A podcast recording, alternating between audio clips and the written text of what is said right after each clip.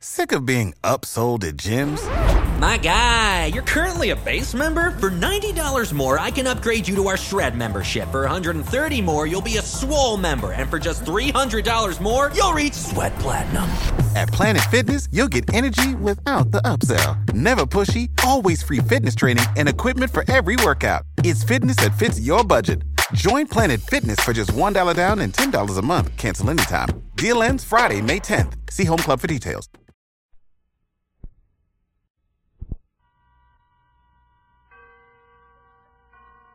And now, tonight's presentation of radio's outstanding theater of thrills, Suspense. Tonight, we bring you a story from your newspaper. It is based upon absolute fact. Only certain portions have been dramatized. We call it The Greatest Thief in the World. So now, starring Mr. Ben Wright, here is tonight's suspense play, The Greatest Thief in the World.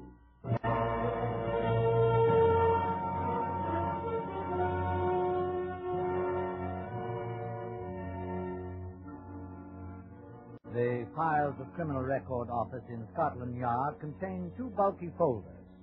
One relating to the evidence against Peter Marriott, the other against a criminal known only as the Squire. Concerning Peter Marriott, we're in possession of a number of facts. Some we gained through our own investigation, others through interested parties. Concerning the Squire, we know a good deal less. That for some five years he committed jewel thefts amounting to half a million pounds is common knowledge that at no time until the end did we find one scrap of evidence is further stated in the file.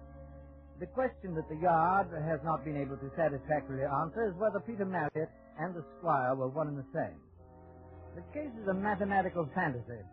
For example, we know that Peter Marriott attended a shooting party in the West Riding as a guest of Sir Leslie and Lady Bandridge.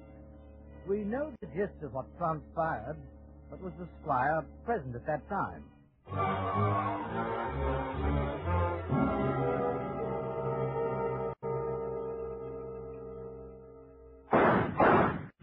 Good shooting, Marriott. Oh, thank you, sir.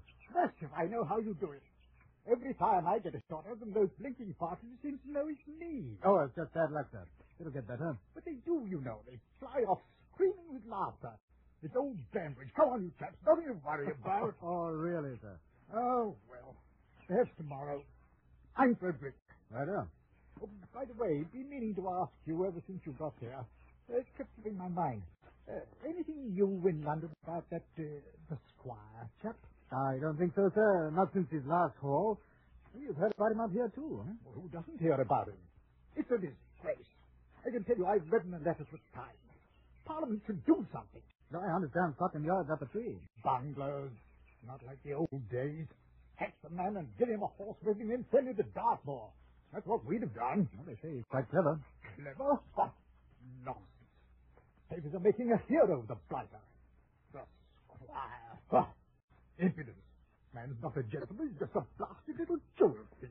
Well, I don't imagine the Honourable Percy Pimdell considers him uh, little. Oh, yes, that was the last one, wasn't it? Hmm, according to the paper, twenty thousand pounds, an emerald necklace, and two diamond rings. Ah, Percy's a fool. Always told him so, too. A trial could have opened that safe of his. Let's see this squire try his game with me. A different story, I can tell you. Well, I imagine it would. Uh, by the way, did you tell me that you used to dabble in the diamond market? Oh, that was a few years ago, sir. Nothing much. Uh, this evening I must show you one or two nice little things I bought Lady Pamela in Italy. I'd love to see them, sir.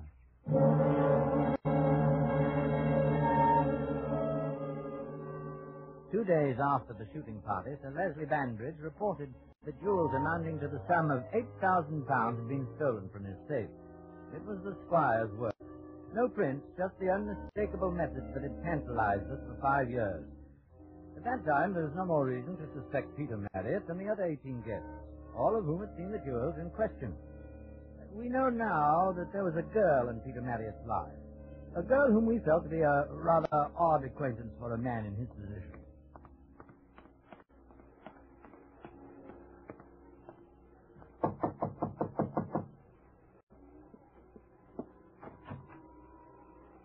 Hello, Jenny. Oh, where are you been? Thought you was coming by last week. Oh, I'm sorry I was away. With brass knobs on. No, honestly. I, I, uh, I brought you a present. You have? Oh, you are a duck. Well, I missed you. Give me a kiss. oh, uh, you have missed me, haven't you? Where's the present? Here.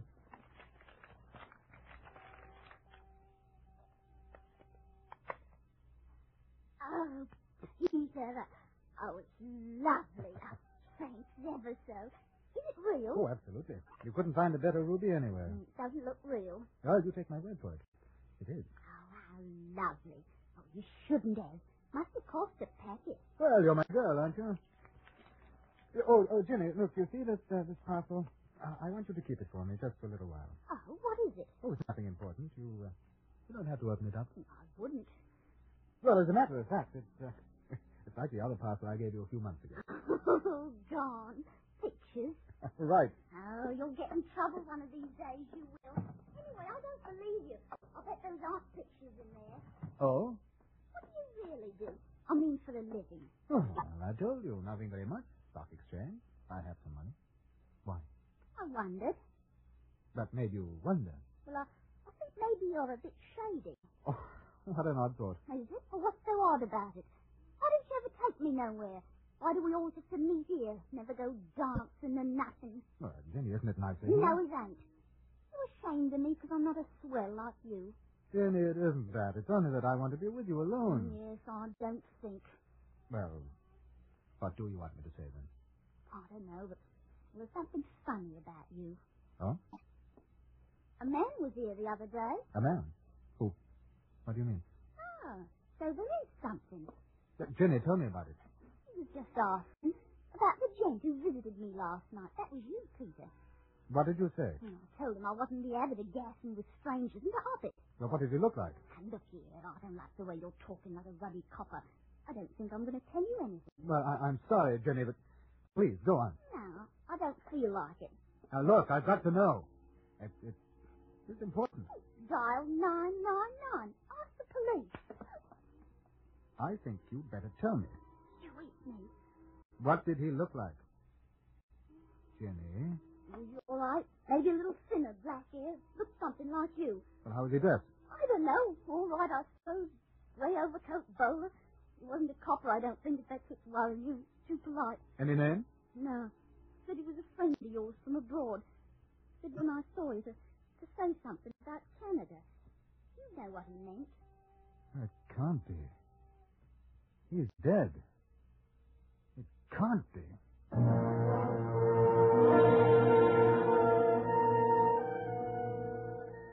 Immediately following the Banbridge robbery, the squire was inactive. We kept an eye out for the stolen jewels, but as in the past, uh, there was no sign of them. However, we uh, learned one interesting fact, that Peter Marriott had attended several parties given by victims of the squire. Although it was a very slight chance and quite possibly coincidental, we felt it advisable to assign a plainclothesman to watch him. On September 7th, 1949, the detective made his routine report. Followed suspect to Lyons Tea Shop, Notting Hill Gate. He sat at a corner table, alone. Five minutes later, he was joined by another man. Was unable to hear the conversation. Hello, Peter Marriott. Hello. Sit down. I don't think I'd have recognized you. You've had quite a job done on your face, haven't you? Yes. Ah, well, rather like old times, eh? What happened? I thought you were... Ah, not now, my dear fellow. It's a long story. Don't worry, you'll hear about it. How long have you been in London? Ages. Nearly six years. Funny you took so long getting in touch. Yes, isn't it? You look prosperous, I must say. So do you. I suppose that girl told you I'd been inquiring. Yes? Well, I thought it best to make sure. One doesn't want to make mistakes, does one? Look here, will you get to the point? What do you want? Clean, dear fellow, aren't you? All right. First, what about my name? Oh, I thought you were dead. There's no harm there. You know I couldn't use my own name after I left Canada. Yes, but my dear fellow, Peter Marriott, there can't be two of us, you know. Why not? Because when I found out five years ago that you were calling yourself that, I had to change my name to something else. Well, Now, I think I want my own back. you can have it. There must be more than a few Peter Marriotts in the world. Definitely, but we're special, you and I. Very special. Oh, you on. see, I've been reading a lot about you. You're quite a tough. Races, hunt balls, and all that. I've followed you very closely. You can be a great help to me, old man. Great help indeed. What's the game? And we can do business together. Just like old times. I don't think so. But I do. You and I, and the squire.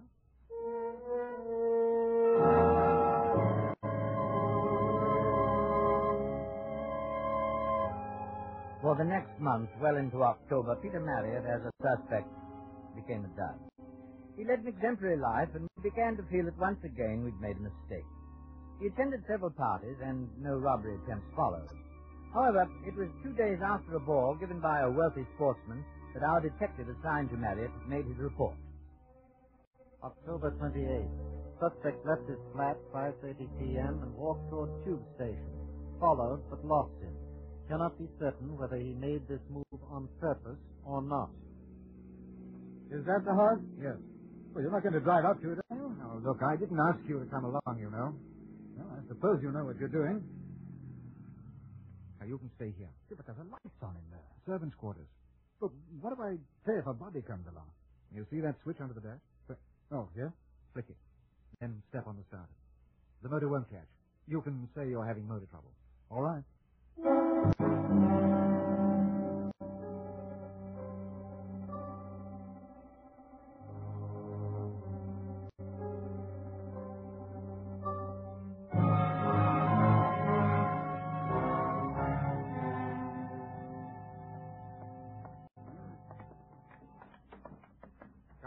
you get it? Come on. But she won't catch. The ignition, you bloody fool. But, uh, oh, Did you get it? You think I went in for a cup of tea, do you? Of course I got it.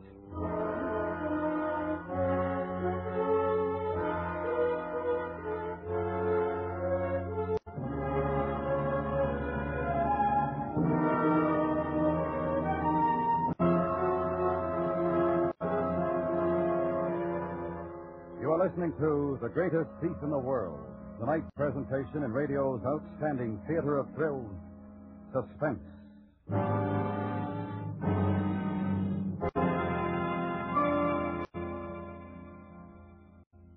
Mr. Smith, no relation to the one you know, planned for a nest egg to start saving with United States savings bonds someday. He put off starting month after month, year after year. And you know what happened? All the money he didn't save wasn't there when he needed it. Don't you be like our Mr. Smith. Be like many smart Americans who purchase United States savings bonds regularly for a nest egg that is there. Now we bring back to our Hollywood soundstage Mr. Ben Wright, starring in tonight's production, The Greatest Thief in the World, a tale well calculated to keep you in suspense.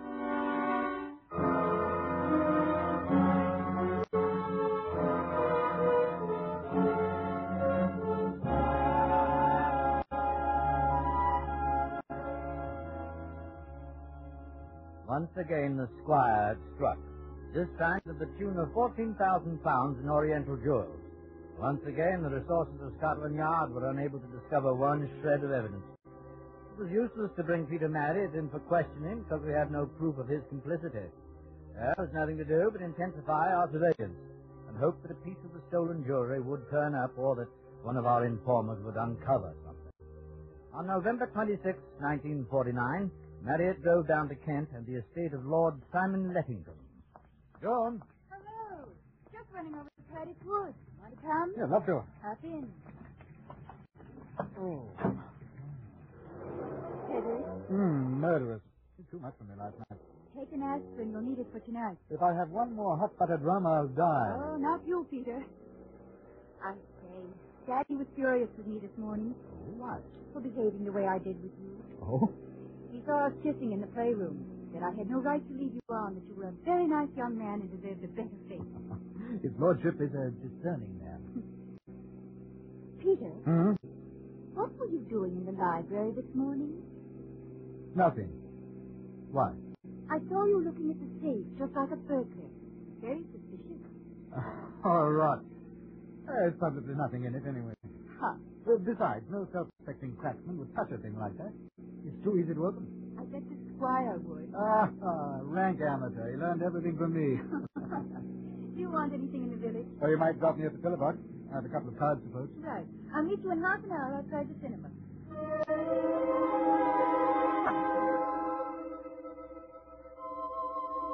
Our man followed Marriott when he left Lady Joan Lettington's car in Paddock Wood. Marriott posted two cards, then strolled down the road to the Hotel Rackham. He entered there, and went into the tavern. Our man remained outside. And what do you have, sir? Oh, uh, double scotch. Double scotch, yes, sir. Mm. Then make a Johnnie Walker, will you? What, what you want, sir? Yeah, a bit of pre-Christmas cheer, eh? Listen, I don't like this. Outside. See in the middle? I think it's a man from the yard. I've noticed him hanging about. Yeah, this won't do at all. What does it look like in the house? How the devil should I know? Give me time, can't you? Oh, you're a bit touchy, aren't you? You're old boy. In this business, one can't get nervy. You ought to know that. You should have stayed in London. No, it's better this way. We can keep an eye on one another, eh? Oh, this will buff you up. Double scotch, sir.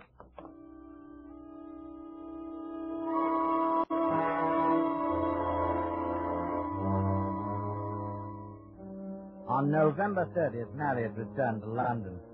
We had an idea that he'd contacted someone in Rackham Hotel Tavern, possibly the elusive stranger we knew to be meeting Marriott from time to time. In any event, we kept a man at Paddock Wood. No attempt was made during the next three weeks upon Lord Lettington's house, and uh, we could do nothing but wait. On December 21st, it was noted that Peter Marriott visited Virginia Hibbert in Hammersmith at a late hour. Oh, you, you really have no consideration for me at all. Really, you haven't. Fine time of night to come calling. Oh, I'm sorry, Jenny, but I had to talk to you. Oh, what's up? Please listen. Now, I may have to go away, and I may not be able to see you again. Ever? Ever. You're, you're a good girl. And sometimes I haven't been kind, but I've always known that I could trust you. It hasn't just been making use of you. I hope not. Jimmy, that, that man who came to ask you about me. Has he got something to do with it? Yes. I knew him a long time ago. In Canada. Cool. We worked together. It, it was in a mining town. Uh, one night there was a game. Poker game. It ended in a fight. My face was badly slashed, and I shot a man. Lummy. I ran away. The Doctor did plastic surgery on my face. I changed my name, too. The bloke who came back is, is he the man you... No, no, no, no. No, the man I shot was a miner. The fellow who came back was the one I worked with. I thought he'd been killed in the fight. Now, you see why I was afraid when you told me about him. He knows about that man that I killed. Dirty rotter. Blackmailing you, eh? Yes, Jimmy. And I'm going to have to do something about it. The police are following me. You see, I, I, I can't let this go on. Now, look, there's, there's some money in here, and I want you to take it. Oh, you don't have to do that. You, you've treated me all right. I, I don't want your money, and, and I don't want you to go away. No, no, please, it's for you. There's a thousand pounds here. No. Take it and get out of London, Jenny. Go to a nice little town and get married. No, I, I want to be with you. Oh, take me with you. I, I could learn to be a lady honest. I, I'd try. You are. Dear Jenny. Oh, don't go, Peter. Don't go, please. Oh, maybe I'll come back, and if I do, I'll look for you. Truly. Truly. Give us a kiss.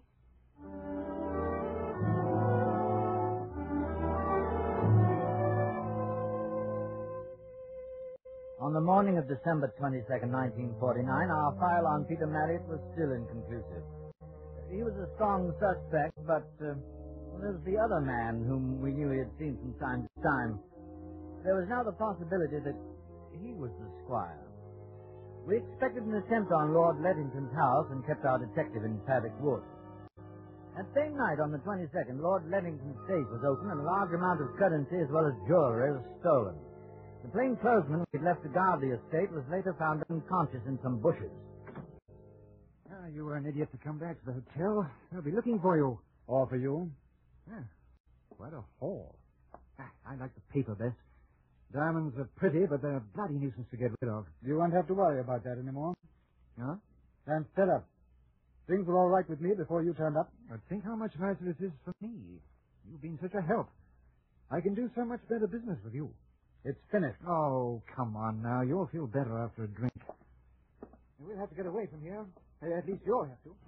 I imagine half of Scotland Yard will be here soon. What about that detective? Oh, I put him out. He'll live. Not a very nice Christmas present, I'm afraid. I meant it, you know, about us. Oh, no, you didn't. Because you wouldn't like people to know, would you? It doesn't matter. Nobody does. What do they do with the murderers in Canada? Hang them? Or, or that delightful American system, electricity? You're a fool. Do you think I've spent these years getting where I have to allow you to come along and muck it up? You've had it too soft, Peter. You're spoiled. You're the one who's had it soft. I could talk, too. You know, I have an idea that you're threatening me. That's not very healthy, is it? No. Well, I shouldn't try it, Peter. Whatever you're thinking. Turn around. What? I don't want to shoot you in the back. Is that what you're going to do? Kill me? Turn around. We're in a hotel, you know. There's bound to be noise. I'll count to three. Don't do it, old boy. I have a gun, too. One, I was always a better shot than you. Remember? two, Last chance. Put down your gun. three.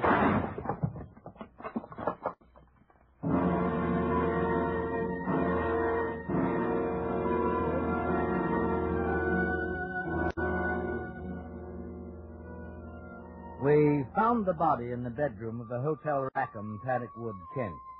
A single shot had been fired through the head. The pistol lay on the floor. The jewels stolen from Lord Lettington's safe were on the dressing table. The currency was missing. However, there were one or two points still left unanswered. The gun was devoid of fingerprints. The deceased was not wearing gloves at the time his body was discovered. Uh, there was further the question of an open window and uh, scuff marks on the sill. Scotland Yard still is not certain who went through that window. The real Peter Marriott? The impostor? Or the one known as the Squire?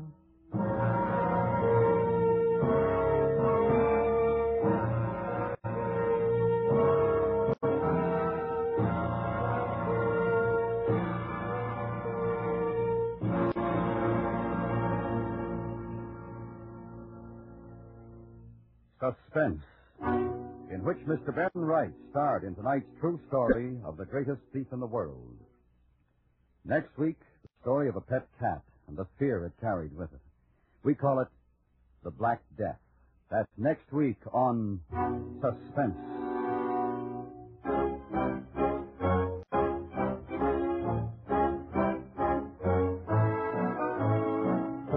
Produced and directed by Antony Ellis, who wrote tonight's script. The music was composed by Rene Garriguenc and conducted by Wilbur Hatch. Featured in the cast were John Dodsworth, Joseph Kearns, Betty Harford, Ella Morgan, Edgar Barrier, and Raymond Lawrence. You'll enjoy romance every Saturday in the daytime on the CBS Radio Network.